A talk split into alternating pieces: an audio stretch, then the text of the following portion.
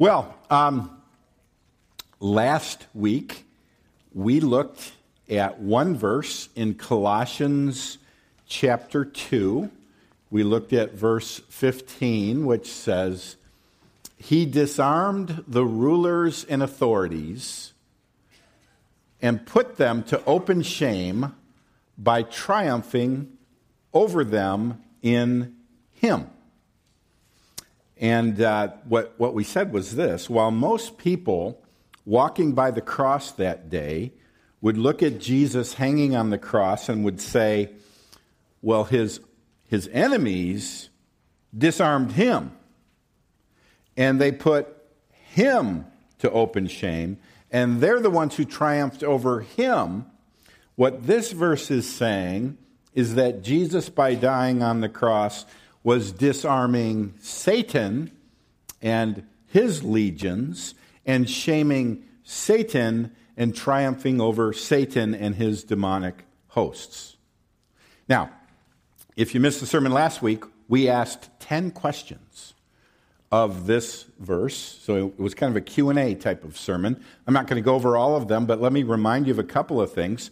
We asked the question, well, well how did Jesus disarm Satan on the cross? And, and the answer is simply he did this. He took away Satan's legal basis to accuse us. And he, he took away Satan's legal basis for accusing God of being unjust. Because if God is going to let sinners into heaven, how can a just and holy God do that? There must be payment.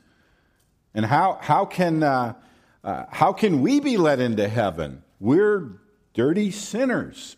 So, Christ pays the, the, the penalty, taking away Satan's legal basis for accusation. So, uh, another question then that that raised was this So, did Jesus, when he paid the debt for our sin on the cross, did he pay it to Satan? And we said, no, no, no. Uh, despite the lion, witch, and the wardrobe story, which might give that impression, the debt we owe for our sin is to God. So Jesus was paying the debt to God the Father for our sin, and then that raises the next question. Well, what role then does Satan have in all this?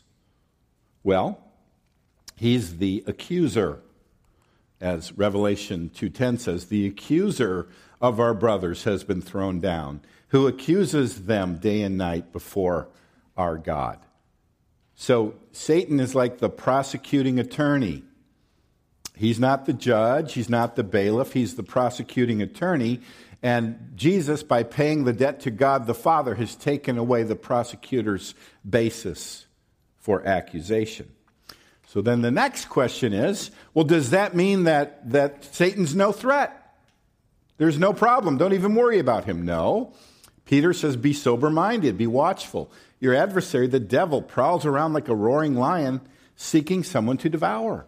So he was defeated on the cross, but he's still alive, and he's still described as a lion here. 2 Corinthians 11:14 even Satan disguises himself as an angel of light. He is, his modus operandi is deception and lies. Ephesians 4:27 give no opportunity to the devil. Ephesians 6:11 put on the whole armor of God that you may be able to stand against the schemes of the devil. So, he was defeated at the cross. Yet, we are still warned that he is out there like a lion. Well, well, what's going on here? Well, he's a defeated enemy, but there's still an enemy. Well, if he's defeated, what's his basis now for attacking us? Lies. His, his main way of attacking you believers is by lying, by trying to cloud your mind and confuse you about the gospel and say, You're a sinner, you're no good, God doesn't love you, you're not going to heaven, you're not saved. his basis of attack is lying. And I gave you the illustration last week of the, of the boy who took the, the bee and pulled the stinger out. The bee was still a buzzing. And he put that in his, this other boy's trousers, and he was hopping around and screaming. And the boy said, Oh, don't worry. He's a buzzing, but he's got no sting. That's how we look at Satan. Now, he's a buzzing. He can, uh, he, in fact, he can even physically be behind persecution. You can even die. But he's got no sting. Because if a Christian dies, guess where he goes? Straight to heaven, right? Now, um, Ephesians 6 says, Put on the whole armor of God. What's that all about? Well, that's what I want to spend a few minutes talking about this morning. Paul, who's in prison, looks out, and every day he sees a Roman prison guard who was a soldier. And he was in the armor, the, the armor that the Roman soldiers wore. And Paul says, Ah, I'm going to use that. Everybody's familiar with Roman soldiers, they walk around uh, the Roman Empire all the time. I'm going to use that, that soldier's armor as an analogy of how we are to guard ourselves against Satan's lies and his accusations.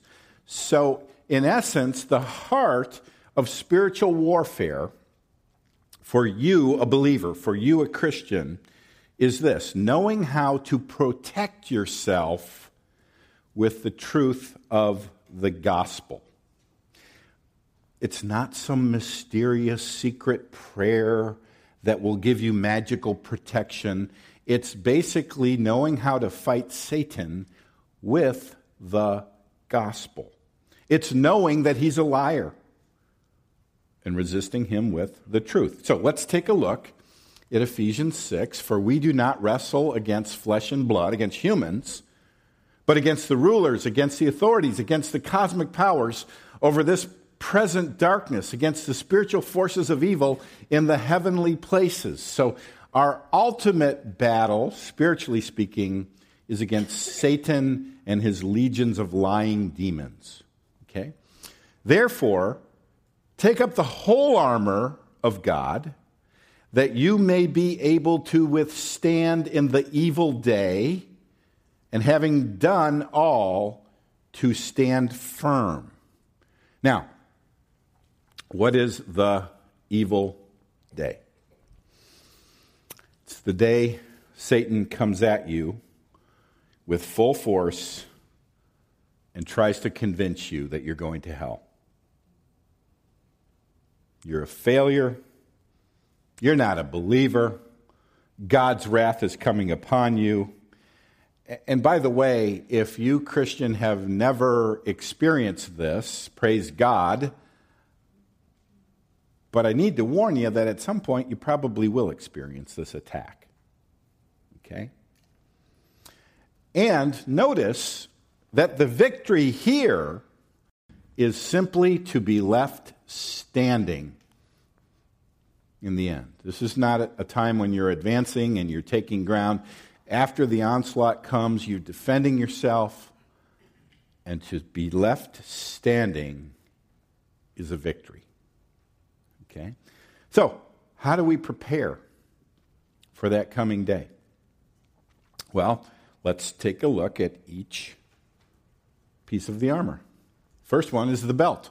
Stand, therefore, having fastened on the belt of truth. The, the belt was what held the whole uniform together. I mean, today we have. Uh, fitted pants and shirts and suits and everything. The belt's kind of a, a bling accessory. A lot of people could live today without a belt, right? Back then, it's what held uh, everything together. If the belt bro- broke off uh, in battle, the armor would fall apart and be useless. He would be defenseless. So, what's the belt? the belt of truth, the essential truth of, of the Christian faith. the basics of the Bible, the basics of the Word of God. So, so here, to be ready for Satan's attack, you need to be grounded in the Word of God. You need to know it. You need to love it. You need to study it. You know, uh, George Barna is the guy who does the surveys about Christians and Christian beliefs and so forth. And um, he did one recently. He says current research revealed that only 9% of all American adults have a biblical worldview. Born again Christians right, were twice as likely as the average adult, uh, adult to possess a biblical worldview. However, that meant that even among born again Christians, less than one out of every five, or 19%, had such an outlook on life. So, what he's saying is 80% of people who call themselves born again Christians don't even have a basic Christian worldview. Right? For example, 46% of born again Christians believe uh, in absolute moral truth. Well, what about the other half? If you don't even believe in absolute moral truth, what's that say about the belt of truth holding you together? Right? 60% of born again Christians don't believe Satan is a real force. Well, who's going to win that war? Right?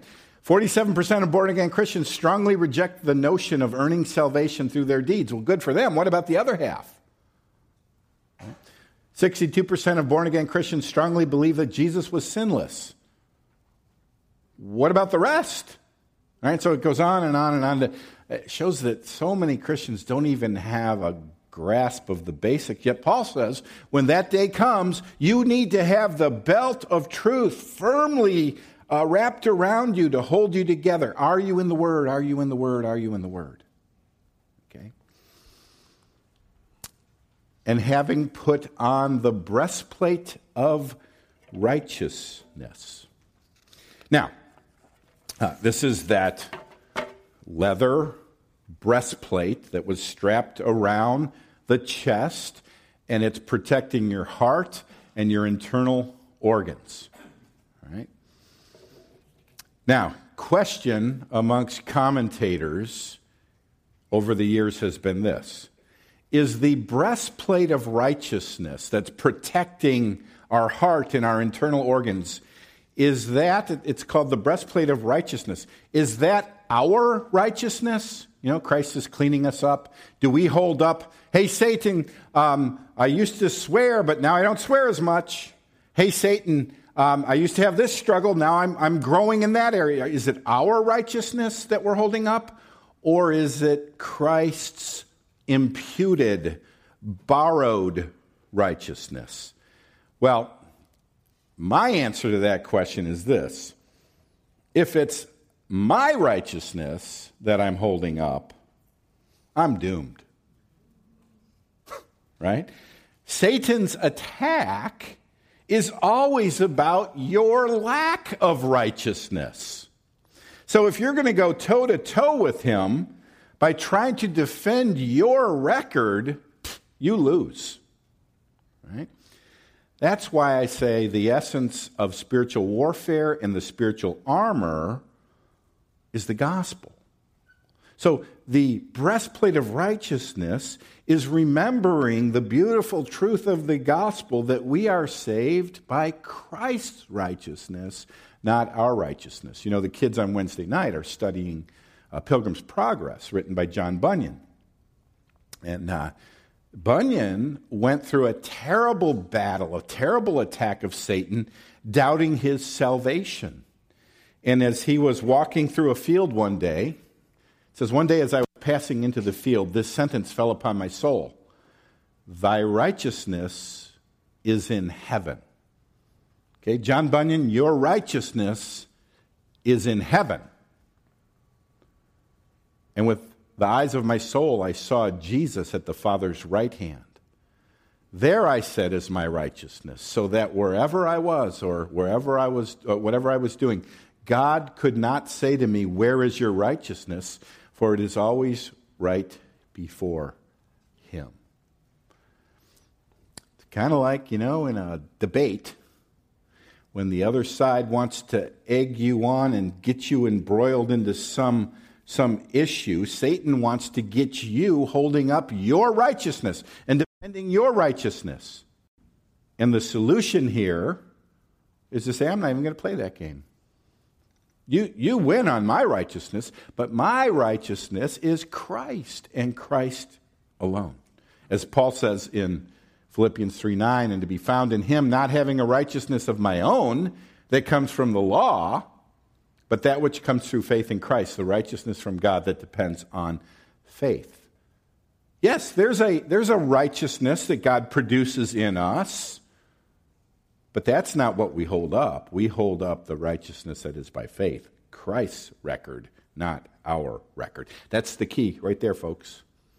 When that day comes, whose righteousness are you going to hold up? Yours or his?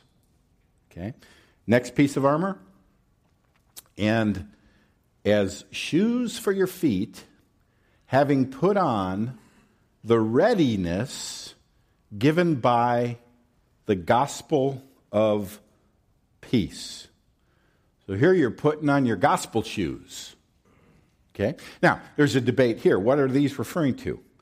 Now, some would say, well, these are referring to you put on your shoes that give you mobility so you can be spreading the gospel and overcoming Satan. No, no, no, no, no. I mean, there's a place for that, of course. Beautiful are the feet of, of those who bring good news. Yes, you're, you are to spread the gospel, but here you're under attack. These are fighting shoes with cleats. The, the Roman soldier took shoes and pounded nails on the inside, and they came out the bottom. So, in essence, they were cleats. So you could take your stand on the ground when the accusations come, when the, when the, the enemy comes, and in Satan's case, it's accusations. You can stand firm and notice the word peace. What's that referring to? Satan's going to try to convince you that God is at war with you, that his wrath is hanging over your head. And we remind him and we remind ourselves about Romans 5:1. Therefore, since we have been justified by faith, since we have placed our faith in Christ and God has pronounced us just, perfect in his sight, we have peace with God through our Lord Jesus Christ. Because we have been justified in the past, right now, Satan, we have peace with God. Okay? This is why, folks, the doctrine of justification by faith alone matters. I told you before, this week we're going to, or this week, this year, we're going to hear all about the Reformation. Martin Luther and the solas and all, and, and the, the media is going to say, ah, that was an unfortunate mistake. Can't we all just get along? And in that, the doctrine of justification by faith alone, I think, is going to be swept under the rug. And I think you're sweeping away your armor here. In all circumstances, take up the shield of faith with which you can extinguish all the flaming darts of the evil one. So picture not only arrows coming at you, but they're on fire. And if they stick in you, you're going up in flames. At least if Braveheart is right, you know. Right? So you have to have your shield of faith. Now, I think I've learned this from my wife that the shield back then was not just this little round shield, but it was the size of a door right? It's a big door. What is the shield of faith? Well, well, here, I don't think faith is just referring to place your trust in Jesus and you're saved. I think it's the bigger faith that God is sovereign. It's the bigger faith that Romans 831 is true. If God is for us because of Christ, if God is for us, and the, the, the, assumption is He is because of Christ, who can be against us? It's the faith that we're on the winning team. Right? We're not on the losing team, we're on the winning team, and God is not our enemy, He is for us. And even though we may be losing the battle right now, Romans 8 28, and we know that for those who love God, all things work together for good for those who are called according to his purpose. He's going to even work this battle together to win the ultimate war. Right? So, the shield of faith is being reminded as you go that, yep, there's an arrow. There's an arrow. Oh, I'm going to panic. I'm fighting. No, wait a minute. I'm on the winning team, and I can extinguish those arrows by just trusting that God has got my back, He's got my front, He's working all this together for good. Okay? And take the helmet of salvation. Now, folks, this verse makes no sense if Paul believes that you can lose your salvation. If true salvation can be lost, how is it a helmet? It's a paper hat. Right? Go to war with a paper hat. The helmet of salvation protects you because this is true. Jesus says, I give them eternal life and they will never perish. No one will snatch them out of my hand. That protects your head. So you can get in there and fight. I'm going to heaven. If I die, good for me. So, the helmet of salvation, I, th- I think you need to be grounded in your knowledge of being able to defend the truth that you can't lose your salvation. Can you do that? Because when the day of evil comes and you think you can lose it, you've lost it. And the sword of the Spirit, which is the Word of God. Now, this is the only offensive weapon. Right? And this is referring to knowledge of specific truth that can be used to counteract the specific lies that Satan is throwing at you. Now, you say, well, how much do I need to know? I mean, how will I ever take it all in? And um, you know what? Just be in the Word, be in a Bible study, be in church, just keep taking it in. And what I found is that under attack, the Holy Spirit helps bring to mind, he, he brings from your stored memory and puts into your RAM memory the verses you need at the time. Okay? So I think I shared this with some of you. The other day I was in my favorite place to go for sermon illustrations Walmart. Right? And this is not the pig's feet story. This is the, uh, I was in the deodorant aisle. Hey, we all use it, all right? And if not, we should. All right, so there I was in the deodorant aisle, and um, two guys start coming at me down the aisle, uh, suits and ties. not your average Walmart shopper. Right? So I thought they were the guys who were trying to sell DirecTV or something like that. And they come up to me and they go, uh, Hey, what's your name? I go, Who's asking? Because this is not normal, guys, right? And um, they said, Oh, this is, and whatever his name was, and this is my friend Billy Bob. No, they weren't, they weren't sub, they, they, it was Bob and Joe, let's say, okay? And um, they said, We're theology students and we'd like to share some truth with you. Can we talk to you about God?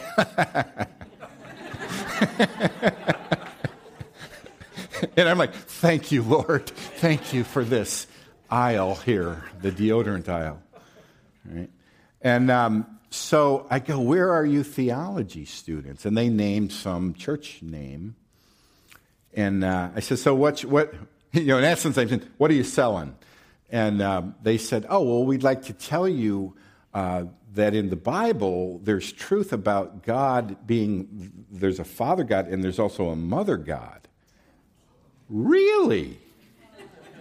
I go, tell me about the mother God. Where is she? And they said, Genesis 126. God created them in, he says, let us make uh, them in our image. And in his image, he created them, male and female. He created them. And he says, you know, or I said, I, I, I teach Genesis and I've never seen that. Is there anything in the New Testament? And they said, yeah, in Galatians 4, where it talks about Jer- the Jerusalem above is our mother. And I said, you know, I teach Galatians too, and I never saw that. You know why? It's not in there. and then I use the word hermeneutics, and they go, what's that? And I said, well, that's a Greek word for uh, interpretation. Oh, you've been taught the doctrines of man. So there, there you go. If use that one whenever you deal with cults, they're gonna. If, if you start, if you talk about the Trinity, if you talk about justification by faith alone, yeah, they're going to say, "Oh, you've been taught the doctrines of man." Okay. Um, so then I said, "Well, who do you have a teacher?" "Oh yeah, we have a pastor." I go, "You've been taught the doctrines of man." Um, but here's the big thing, and I, I, you guys didn't know this, but Jesus has already returned. I go, Well, where is he? And they didn't want to answer that question. Well, where is he? If, if I've missed him, where is he? And who is he? He's Un Sun Dun something in South Korea. I go, So you're telling me Jesus is in South Korea? Oh, yeah. So now some of you may, uh, this is like, this is a bigger movement than the Jehovah's Witnesses these days. It's in South Korea, 3,000 churches, spreading to America. Um, but here I'm praying, Holy Spirit, give me, give me a verse. And what came to mind was Matthew 24. So if they say to you, Look, he's in the wilderness, do not go out. If they say, Look, he's in the inner rooms, do not believe it. So, so if somebody says he's in South Korea, okay, or in some temple somewhere, don't buy it. Why? For as the lightning comes from the east and shines as far as the west, so will be the coming of the Son of Man. And I, I, kind of, and I didn't quote it exactly, but I said, Jesus is going to return and it's going to be like the lightning. Everybody's going to see it. Now, they had a response. It was, oh, well, you're taking that literally.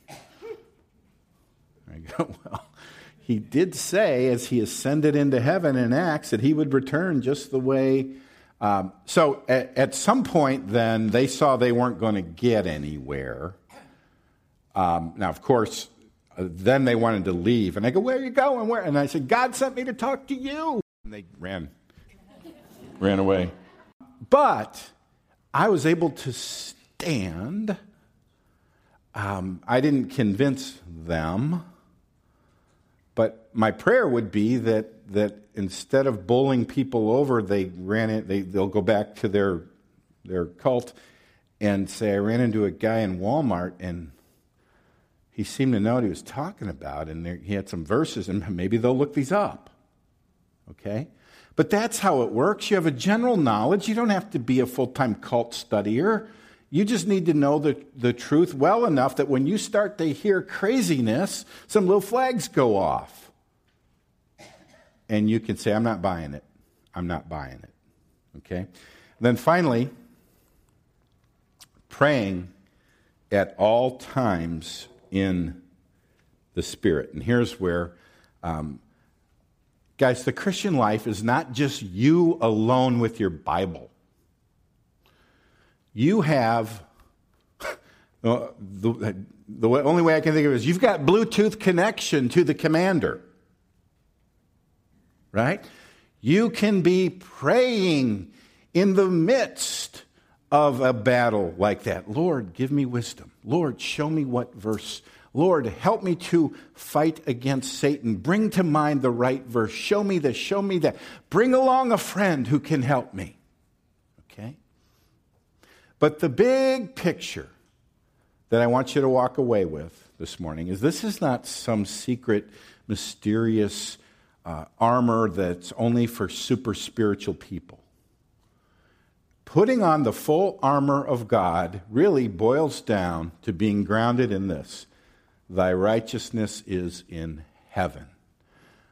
The confidence of my salvation is based on Jesus' blood and righteousness, not mine.